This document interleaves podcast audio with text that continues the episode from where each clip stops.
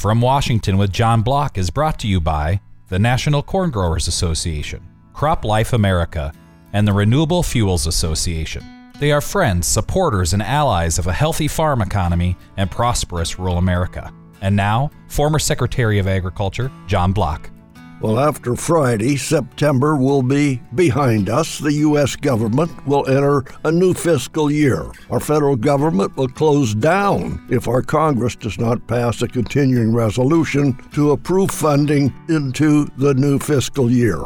If Congress can get it done to avoid a shutdown, and I think they will, okay, they will probably only extend business until sometime in December, and then they will act again to get through the rest of 2023 fiscal year. This is not the way to run a good company and not the way to run federal government. But with politics the way it is now, we have to live with it. In just a little more than a month, the midterm elections will be held. That puts heavy pressure on House and Senate candidates to pass a continuing resolution they will need 60 votes. At this point, the two parties can't agree on what should be in the plan. President Biden wants special funding for some of his priorities, and that includes $11.7 billion for Ukraine. Republicans might support money for Ukraine, but they're not going to be for the rest. President Biden has announced his priorities on hunger, nutrition, and health. The White House Conference on Hunger this week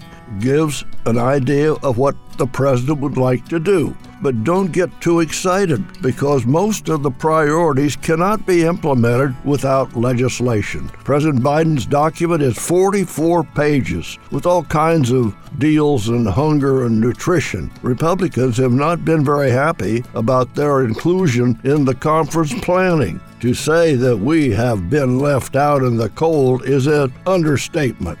Well, hunger's a high priority problem, so let's get to work. With inflation, the cost of food has soared almost 13% in the last year. I'm looking at a recent chart. Price of eggs up 49%, butter up 24%, milk, chicken, bread, cereals, they're all up more than 16%. If we add up all the groceries, we are up 13.5%. We know there are good solid reasons for the jump, the cost of fertilizer to grow the grain and the soybeans have been off the chart, and we have to feed our hogs and chickens and, and our cows.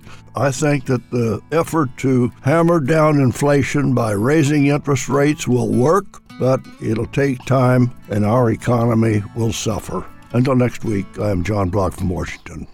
So, you need a new vehicle. What's the best vehicle for you? Where do you get financing? What's your trade worth? Answer all these questions and more at BillionAuto.com.